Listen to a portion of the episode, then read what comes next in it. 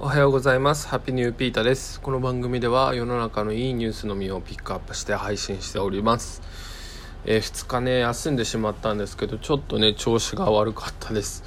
いやもう毎度毎度で疲れますね、この自分の感じにはね。でもまあ理由も特に多分ないんですよね。まあ強いて言えば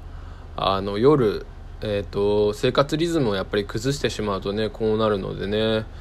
まあもうしょうがないよね。もうこれに付き合っていくしかないですよね。本当にその気分が悪い時っていうのはねもう苦しくて、いやもう消えてしまいたい、なんか今すぐ睡眠の注射でも打ってくれみたいなね気分になってしまう時が多いんですけど、まあねもう時間を待ってあの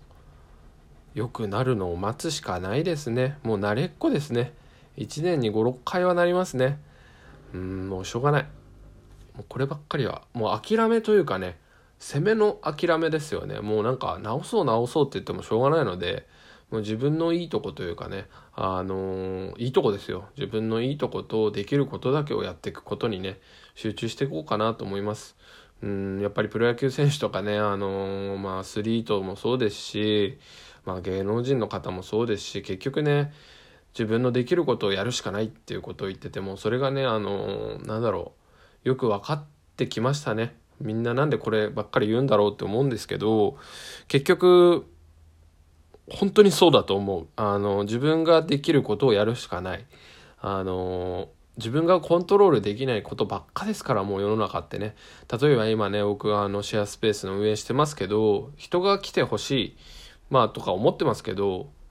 結局自分のやれることやるしかないんですよね。あの言葉通りであの人が来てくれるっていうのを僕は強制することも難しいですし、やっぱりそのためにできることをやるしかないんですよね。うん、なんかそれを肝に銘じてね、まあ、自分のことは責めないでよくやってるって言ってねあの頑張っていきたいなと思っております。えー、本日のニュースです。いや長くなりましたね。まあいいやいいやでえーとまあ野球ネタですよ。昨日ですね千葉ロッテがね、えー、西武との試合に勝ちまして、えー、よねんぶりかな、えー、クライマックスシリーズの進出を決めたというニュースですね。いやー頑張りましたね本当に。さんれんしょうかな、最後の最後で決めましたね。あの千葉ロッテってねもう毎年後半戦に弱いんですよ。もう本当にもう今年もねいちいになる時もあったり、もうそれは珍しいですけど、途中まではねあのソフトバンクにねあの接戦をしていてね、もう優勝するんじゃないかぐらいの勢いだったんですけど、後半大失速でもう一時さんいに、ね、なったりね、もう本当に大変というか、あやっぱりなって感じだったんですけど、なんだかんだね頑張ってね、えー、クライマックスシリーズの進出を決めてくれましたね。まあ、僕なんだろうなそういうところが好きなのかな。強くなりすぎず慣れすぎずてか強くなれないけどなんだか勝ってしまうみたいなね。うんで特に今年はねあのいろんなとこから外部の刺激みたいのがあってね、あの エフエー で福田選手とか三馬選手を獲得したりね、あとは引退間近の鳥谷選手の加入であったりとか、巨人からね電撃トレードで沢村選手が入ってきたりとかね、であとはなんだろう去年からかな、えー、レアード選手が入ってきたりとかね、あのどんどん外の力が入ってきて、あのーまあ、刺激的になっていくんですよね。まあ、ロッテって地味な選手が多いって言われてるんですけど、そういう人たちの活躍によってね、あのー、うまくできてきてますよね。うん、でやっぱりそういう人たちって結構ベテランが多いんですよね。あのー、これまでの、ね、経験を生かしてね、さらにやっぱりねなんだろうベテランの方が明るいんですよね。まあある種の開き直りなのか分かんないですけど、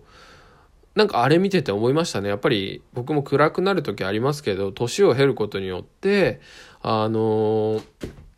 明るくなれるのかなって、いろんなことを乗り越えてきたからこそやって明るいのかなとか思ったりしますよね。福田選手なんてねあの福田周平選手ですけど、今年もあんまりねいい結果を残せてはいないんですけど エフエー できて、でもねすごい明るい雰囲気でねあのチームのね元気づけていて、昨日もね出場実はなかったんですよ。でもね明るい気持ちでやっててね、いやすごいなと思いましたね。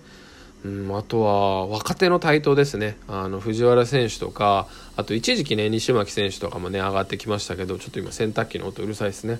あの若手もね出てきて、それに対してベテランが刺激を受けてるっていうのもあると思いますね。やっぱり組織っていうのはね、いろんな人が集まることによってね相乗効果が生まれますよね。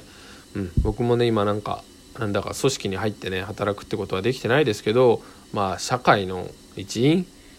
うーんまあ端くれとしてね、あのどこか刺激を与えられる存在になりたいなと思っております。またコツコツ頑張っていきましょう。頑張っていきます。 Take it easy